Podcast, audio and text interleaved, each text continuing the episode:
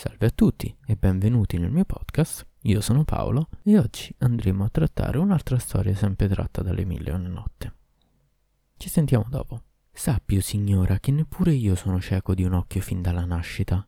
Che Dio mi sia testimone. Se ho perso un occhio, ciò è accaduto in seguito alle tribolazioni che mi accingo a narrarti. Anch'io sono figlio di re e ho ricevuto da mio padre la migliore educazione. Ho imparato a leggere fino a essere in grado di recitare tutto il sublime Corano nelle sette versioni ammesse. Ho approfondito la scienza delle stelle, ho scorso i trattati di giurisprudenza religiosa e mi è capitato di commentarli davanti a consessi di studiosi. Mi sono occupato di grammatica, di filologia e nel campo della composizione letteraria ho saputo dimostrare che un talento che mi ha permesso di superare facilmente tutti gli scrittori del mio tempo. Infine, nell'eloquenza e nella capacità di esprimermi con chiarezza, ho acquisito tanta abilità da vedere la mia fama diffondersi in tutti i paesi e sotto tutti i climi. Insomma, tutti i re avevano avuto sentore delle mie capacità e apprezzavano al massimo grado l'eleganza del mio talento letterario. Ed ecco che un giorno il re d'India in persona mi mandò a chiamare. Fece consegnare a mio padre una gran quantità di doni preziosi, tutti oggetti di gran valore e molto rari, i soli degni di essere donati a un re, e tutto questo al solo scopo che egli mi autorizzasse a partire. Mio padre mi provvide di tutto quel che mi poteva essere necessario per il viaggio, tanto che il mio bagaglio riempiva sei carri, lo salutai e presi la strada seguita di solito dalla posta reale, precedendo la mia carovana. Viaggiammo così per tutto un mese, finché un certo giorno apparve all'orizzonte una nuvola di polvere. Un'ora dopo, mentre il vento lacerava quella nube e ne disperdeva le volute sospingendole verso l'alto, scongemmo un drapello di cinquanta cavalieri, bardati di ferro da capo a piedi, che si stavano lanciando su di noi a tutta velocità, violenti nell'aspetto come leoni infuriati. Erano briganti, Fecero presto ad accorgersi che eravamo poco numerosi, timidamente raccolti intorno ai fagotti ben imballati che contenevano i doni destinati al re d'India. Sguanarono le sciabole e puntarono su di noi le loro lance, impazienti di impadronirsi con la forza di un carico che dovevano ritenere copiosamente fornito di monete d'oro. Facemmo loro capire che non avevamo intenzione di combattere e tentammo di spiegare che eravamo degli ambasciatori, in missione ufficiale verso il gran re dell'India, e che quindi a quel titolo avevamo diritto alla loro protezione. Noi non viviamo sulla terra di quel re, si imitarono a rispondere, perciò non siamo tenuti a obbedirgli, e si precipitarono sui miei compagni compiendo uno spaventoso massacro. Io fui l'unico che riuscì a sfuggire alla loro violenza. Approfittando del fatto che erano intenti a far man bassa dei nostri tesori, ebbi la forza, benché ferito, di darmela a gambe scappando dritto davanti a me, senza assolutamente sapere dove mi stavano conducendo i miei passi. In un attimo avevo abdicato al mio potere per trovarmi nello stato più vile. Avevo scambiato la mia ricchezza con la più assoluta miseria. Camminai tutto il giorno e, scesa la notte, potei trovare riparo in una grotta che si apriva in cima a una montagna. L'indomani, appena sveglio, ripresi la strada senza concedermi un momento di riposo fino a sera. Tale esistenza errabonda durò per tutto un mese, in capo al quale arrivai in una città solidamente fortificata e molto ben costruita, dove non tardai a constatare che abbandonavano ricchezze e generi elementari di ogni specie. Pareva ispirare agli abitanti che avevano trovato rifugio all'interno delle sue mura un'allegria turbolenta. L'inverno l'aveva appena lasciata, portando con sé i suoi rigori, e gli era succeduta la primavera, che largiva tutto intorno bracciate di rose. L'aria irradiava una luce abbagliante, l'acqua scorreva abbondante nel letto dei ruscelli che irrigavano il luogo. Stormi di uccelli diffondevano per ogni dove i canti più leggiadri, Insomma, la città in cui era arrivato corrispondeva perfettamente a quanto dice il poeta. Una città che tratta con onore tutti quelli a cui di riparo, una città in cui regna sovrana la pace, città simile a un paradiso impreziosito da mille specie di ornamenti, città che non cessa di compiere prodigi in favore dei suoi ospiti. Appena entrato tra quelle mura, il mio cuore fu combattuto tra la gioia e il dolore, entrambi ugualmente intensi. Ero felice di ritrovarmi finalmente in un luogo abitato dove palesemente era bello vivere, ma soffrivo di vedermici nello stato miserabile che mi era ormai abituale. La lunga marcia aveva esaurito le mie forze. Avevo la pelle del viso tirata dalla stanchezza. Le mani e i piedi erano coperti di graffi incrostati di fango. Preoccupazione e dolore si leggevano in modo chiaro sui miei lineamenti. Il mio colorito aveva perso la freschezza del passato e anche il mio modo di camminare era cambiato. Vagabondai per un po' lungo le strade senza sapere bene dove andare. Scorgendo la bottega di un sarto mi avvicinai ed ebbi cura di salutare il proprietario con tutta la cortesia di cui ero capace. Mi accolse con molta gentilezza, non avendo potuto fare a meno di osservare che aveva a che fare con un uomo i cui modi tradivano l'origine agiata. Mi invitò a sedermi accanto a lui e si sforzò di mettermi a mio agio svolgendo per me il filo di una lunga conversazione. Quando infine volle informarsi delle circostanze che mi avevano condotto in quel luogo, gli feci resoconto della mia avventura, senza nascondergli niente dei fatti incresciosi in cui mi aveva esposto il caso. Parve molto commosso dalle mie disgrazie. Giovanotto, mi disse, non rivelare a nessuno la tua vera identità, perché il re di questa città è uno dei più violenti nemici di tuo padre, contro il quale intende esercitare il suo diritto di vendetta. Perciò conserva con cura il tuo segreto. A questo punto fece portare del cibo, al quale palesemente fece onore con ottimo appetito. Lo acconsentì a dividere il mio pasto e restammo a chiacchierare fino al calar della notte. Infine sistemò una camera accanto alla sua e mi fornì di coperte e di tutto ciò che occorreva per dormire in modo piacevole. Era a casa sua da tre giorni quando mi prese da parte. Conosci, mi chiese, qualche mestiere che ti consenta di assicurare la tua sopravvivenza? Sono abbastanza esperto di giurisprudenza religiosa, risposi. Sono ritenuto molto versato nei diversi rami delle scienze, anche in letteratura. Sono nello stesso tempo poeta, grammatico, calligrafo, mi interruppe. Tutto ciò nel nostro paese non vale neanche un soldo. In nome di Dio, replicai, il fatto che non so far nient'altro che quanto ti ho detto. In tal caso non ti rimane che stringerti coraggiosamente la cintura intorno alle reni, munirti di un'ascia e di una buona corda, e andartene per la campagna a raccogliere abbastanza legna da guadagnare all'almeno peggio il tuo pane quotidiano. Ma soprattutto mi raccomando, bada di non rivelare a nessuno la tua origine. Significherebbe esporti a morte certa. Nascondi con cura il tuo segreto della tua identità, fino a che Dio non ti darà l'occasione di trarti d'impaccio. Mi comprò una scura e una corda e mi affidò alle cure di uno dei boscaioli che accudivano ogni giorno al loro lavoro nei dintorni della città. Uscii in loro compagnia, passai tutta la giornata a far legna e me ne tornai la sera con un carico che vendetti per mezza moneta d'oro. Mi affrettai a consegnare quel denaro al sarto che si era assunto l'incarico di darmi da mangiare e l'indomani me ne tornai al lavoro. Trascorse così un anno ed ecco che un bel giorno, essendomi spinto più in là delle mie peregrinazioni attorno alla città, Scoprì una valle meravigliosamente fertile, tutta piantata di begli alberi irrigata da torrenti ricchi d'acqua. Scorgendo sulla mia strada un tronco d'albero di buona qualità, decisi di sradicarlo e cominciai a scavare la terra tutto intorno per liberare le radici.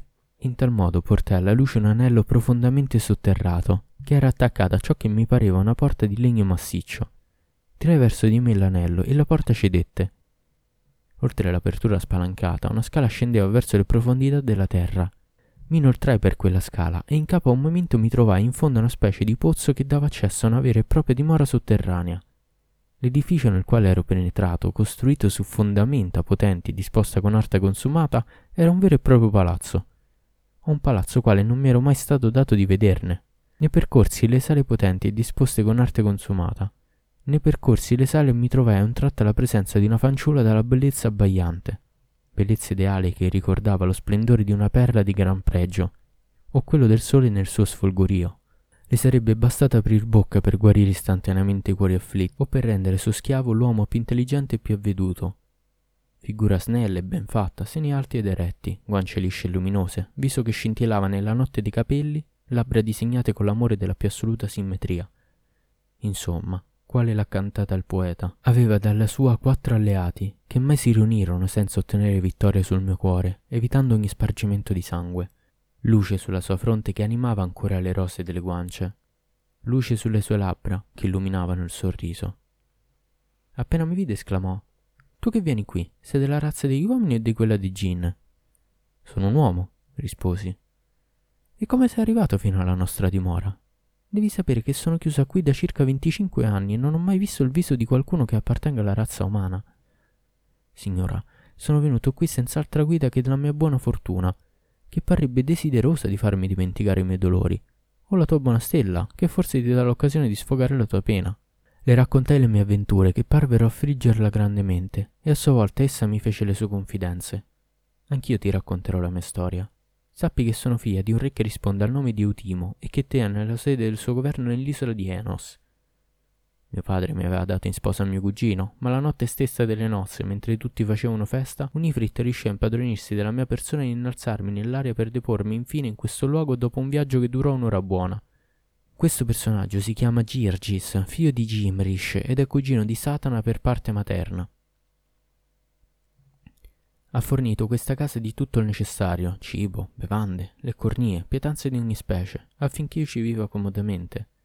Viene a trovarmi ogni dieci giorni e trascorre la notte al mio fianco, perché è riuscito a prendermi tutta, sì, all'insaputa della mia famiglia.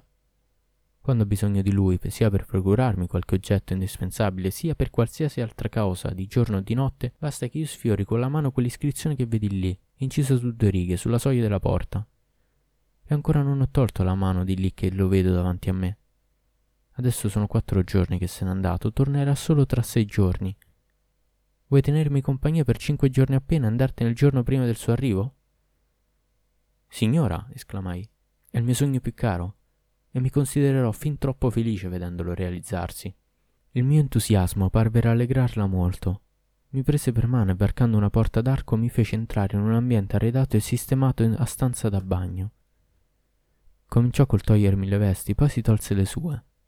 E ci ritrovammo tutte e due nell'acqua. Lei mi lavò e mi fece il bagno in tutto il corpo. E quando alla fine dovemmo uscire dall'acqua, mi rivestì con un abito nuovo. Mi fece sedere su uno scanno posto proprio al centro di un palco e mi pose un gran bicchiere dal quale mi invitò a bere. Si sedette al mio fianco e l'ora che seguì fu dedicata alla conversazione. Poi mi offrì da mangiare, il che consentì di saziare la fame, e mi invitò a stendermi su un divano. Dormi e riprendi le forze, mi consigliò, perché mi sembri stanco. Così mi fu concesso di deporre tutte le preoccupazioni della vita quotidiana. Mi tornò il respiro e dopo un sonno di un'ora mi svegliai perché lei aveva cominciato a massaggiarmi. Di colpo mi tirai su, ringraziandolo e invocando Dio a suo favore, e constatai che ero in ottima forma. Giovanotto, mi disse allora lei. Che ne diresti se ora aprissimo qualche ampolla di vino per della migliore produzione? Fai pure, mi affrettai a rispondere. Lei si diresse verso un armadio dal quale estrasse una vecchia bottiglia sigillata, apparecchiò la tavola e vi dispose le più deliziose ghiottenerie, senza dimenticare di porgermi questi versi di circostanza. Avessimo avuto sentore della vostra visita, avremmo fatto una tovaglia del nostro sangue, sparso in vostro onore, e delle pupille un tappeto avremmo fatto, stendendolo sotto i vostri passi. Lo splendore delle nostre guance avrebbe coperto il suolo affinché con i piedi voi poteste calpestare le nostre palpebre. La ringraziai con tutta l'anima L'amore che già sentivo di provare per lei si era in quell'attimo proclamato tiranno della mia persona e aveva imposto la sua legge alle mie membra. La tristezza era scomparsa in me. Fino a sera ci scambiammo coppe di vino e dopo passai al suo fianco in una notte deliziosa, una notte come non mi era stato dato conoscerne fino ad allora. Il giorno, sorgendo, ci incitò a legare la gioia del momento presente e quella assaporata il giorno prima, e questa gioia ci tenne insieme fino a metà del giorno. La felicità mi aveva a tal punto dato alla testa che avevo perso l'esatta coscienza del mio stato. Camminavo barcollando, sospinto ora a destra ora a sinistra. Mia bella, esclamai finalmente, perché non risali con me fino alla superficie della terra? È giunto il momento per te di lasciare questa prigione in cui sei rinchiusa. Mio signore, rispose lei ridendo. Ascolta in silenzio quello che sto per dirti. La cosa migliore non è forse per te passare regolarmente nove giorni qui in mia compagnia e lasciare il decimo all'Ifrit?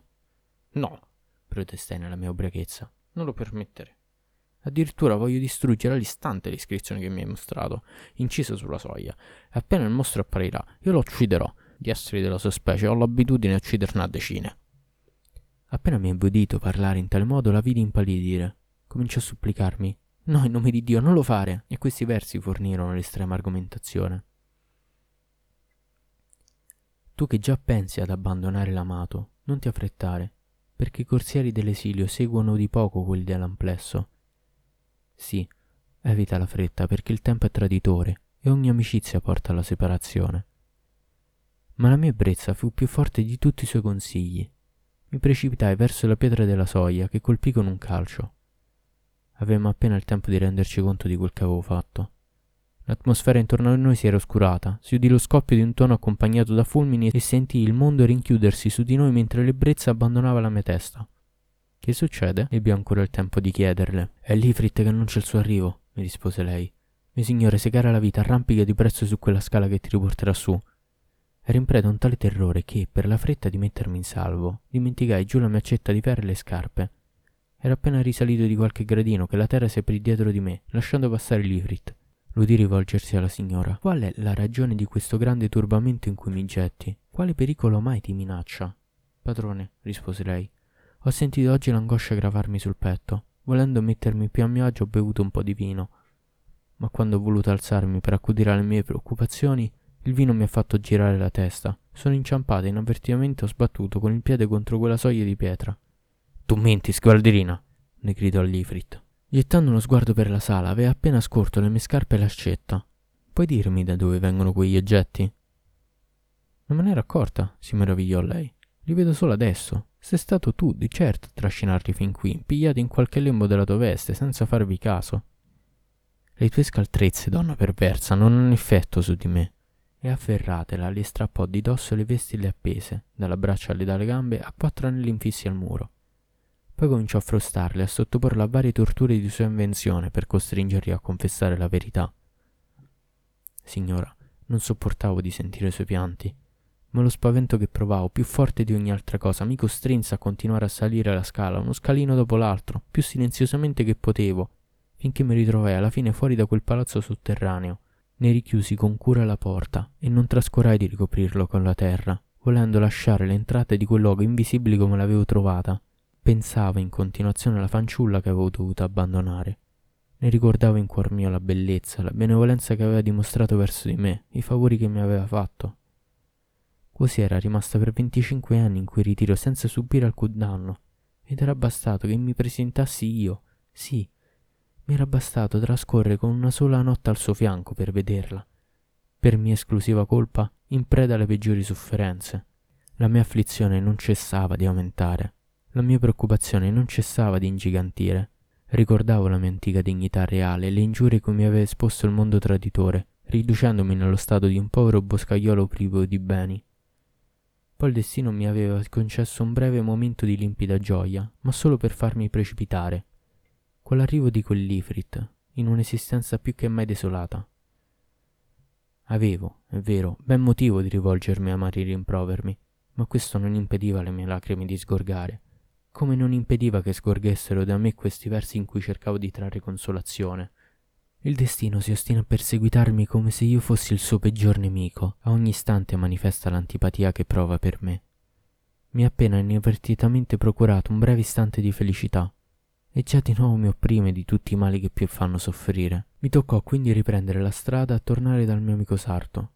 Lo trovai ad attendermi in preda a una grande impazienza come un cosciotto messo ad arrostire sul fuoco, Appena mi vide la gioia illuminò il volto. Fratello, esclamò, dove è passato la notte ieri? Ero molto preoccupato per te.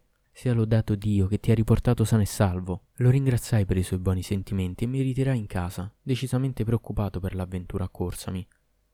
Comunque non potevo prendermela che con me stesso e con quello zelo eccessivo che mi aveva spinto ad agire in quel modo così sconsiderato. Ah, perché non aveva fatto a meno di calpestare scioccamente quella soglia di pietra nella casa sotterranea? Avrei evitato così una nuova disgrazia. Mi stavo abbandonando a queste considerazioni quando il mio amico sarto venne a cercarmi. Giovanotto, disse, è arrivato un vecchio forestiero che ti aspetta di fuori. Ti ha riportato l'accetto e la scarpe.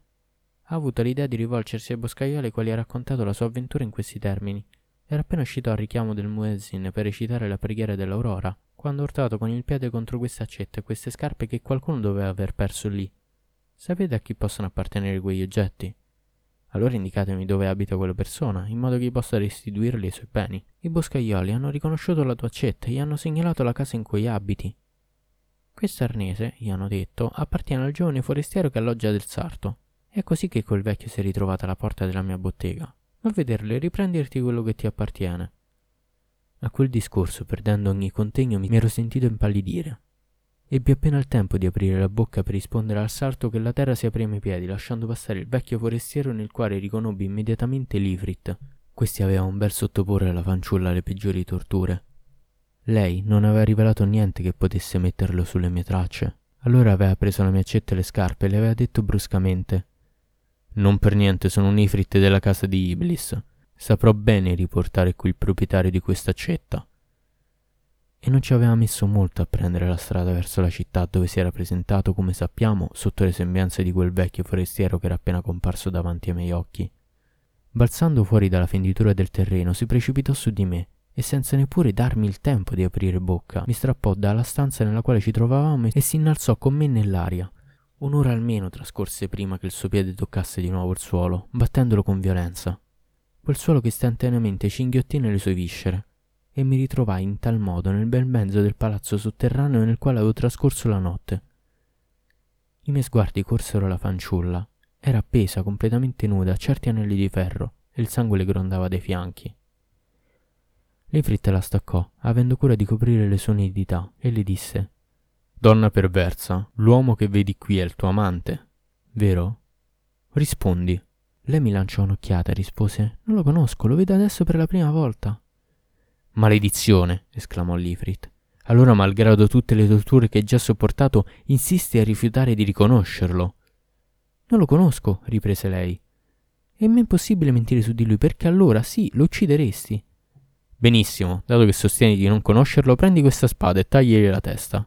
La donna prese l'arma e avanzò finché non fu di fronte a me. Con un batter di palpebre le rivolsi una supplica e lei dovette capire il mio linguaggio perché vidi che mi rispondeva con un ammiccare che diceva chiaramente Non posso muoverti alcun rimprovero, malgrado tutte le torture che ho dovuto subire. La guardai a lungo e il mio sguardo significava Pensa che l'ora della clemenza è arrivata. Le sue guance espressero allora i sentimenti che occupavano la sua anima e mi tornarono alla mente i versi del poeta. Se tace la mia bocca, parlano i miei sguardi che ti diranno che non posso dire, perché l'amore rende manifesti i sentimenti in me celati nel momento dell'incontro, se le nostre lacrime hanno un senso segreto, preferisco tacere e lasciare che gli occhi ti parlino a nome loro. I miei sguardi hanno l'eloquenza di chi sa tutto ciò che un'occhiata può esprimere. Solo un batter di palpebre e saprei alla quale parola ti rimanda quel cenno. Le nostre ciglia si impegnano a formulare le nostre reciproche richieste, perché noi possiamo pur tacere. Amore. Lui sa come parlare.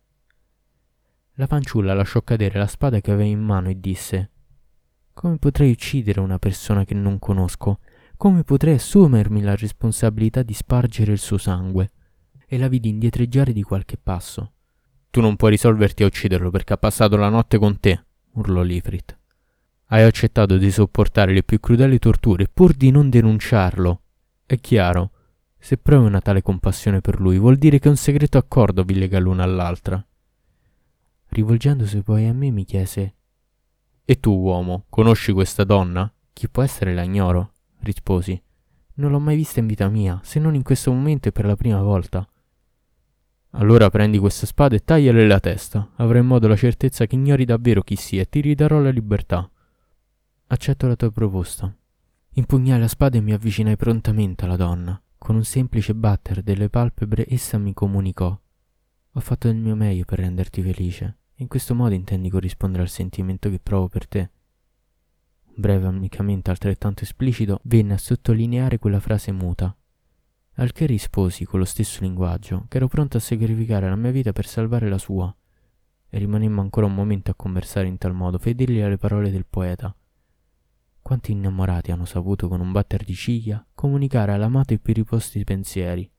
Un solo sguardo al viso del mio amato basta a rivelarmi che ne è stato di lui in mia assenza, Com'è dolce quel suo sguardo che trasfigura il suo viso. Com'è eloquente il cenno che mi lanciano le sue palpebre. L'uno è scrittore di genio, benché la sua retorica sia solo debitrice al gioco delle palpebre. L'altro è non meno, fin letterato, benché solo con l'occhio si esprima. A mia volta lasciai ricadere la spada e indietreggiando di qualche passo insorsi. Crudele Ifrit, ammesso che questa donna sia cattiva, sciocca e litigiosa, accetteresti senza conoscerla di colpirla con quest'arma? Come vorresti allora che io, che non sono un Ifrit ma un uomo, acconsento a ucciderla quando mi è del tutto sconosciuta? No, rifiuto assolutamente di farlo, anche se questo dovesse espormi alla bere la coppa della sventura. Eccovi dunque, è chiaro, perfettamente d'accordo per ingannarmi, ruggì l'Ifrit. Benissimo, adesso vi faccio vedere io in che modo punisco crimini come il vostro. E afferrando la spada colpì la donna al polso. La mano dell'infelice volò in aria. Un secondo colpo le troncò di netto l'altra mano. Essa lanciò un ultimo sguardo alle sue dita come un moribondo che si congeda dai parenti ed entrò in agonia. Quanto a me, mia signora, caddi a terra svenuta e tornai in me udendo Lifrit affermare Ecco il castigo riservato alla donna che tradisce il marito. Poi rivolgendosi a me Sappi, figlio degli uomini, che secondo la legge che regola il popolo degli Ifrit è considerato illecito ogni rapporto con la donna che ci ha tradito Poiché sarebbe imprudente lasciarla in vita, ce ne sbarazziamo subito. Questa io l'avevo rapita la sera delle sue nozze, quando aveva appena 12 anni e non aveva ancora conosciuto uomo. Sono stato io il suo primo e unico sposo. Venivo regolarmente ogni dieci giorni a passare la notte con lei, prendendo per l'occasione l'aspetto di un uomo. Oggi ho avuto la certezza che mi aveva tradito. Dato che la nostra legge ci proibisce di tenere con noi una donna infedele, l'ho uccisa. Quanto a te, siccome non ho la certezza assoluta che tu sia stato il suo amante, non posso metterti a morte. Non mi è però possibile lasciarti uscire indenne dalle mie mani. Perciò sceglierai la forma animale nella quale ti trasformerò immediatamente. Che vuoi diventare? Un cane, un asino, un leone, una bestia feroce, un uccello? Spinto dalla necessità di ottenere la sua clemenza, lo implorai con queste parole. Ifrit non sarebbe più onorevole per te perdonarmi, Dimostrandoti magnanimo, non farei che conformarti all'esempio famoso di quell'uomo che in passato perdonò colui che lo invidiava. E che cosa n'è stato di questi due personaggi? Volle sapere Lifrit. Per rispondere alla sua domanda, gli raccontai allora la seguente storia. Finiamo così questo episodio. Interessante, particolare. E niente. Ci sentiamo alla prossima.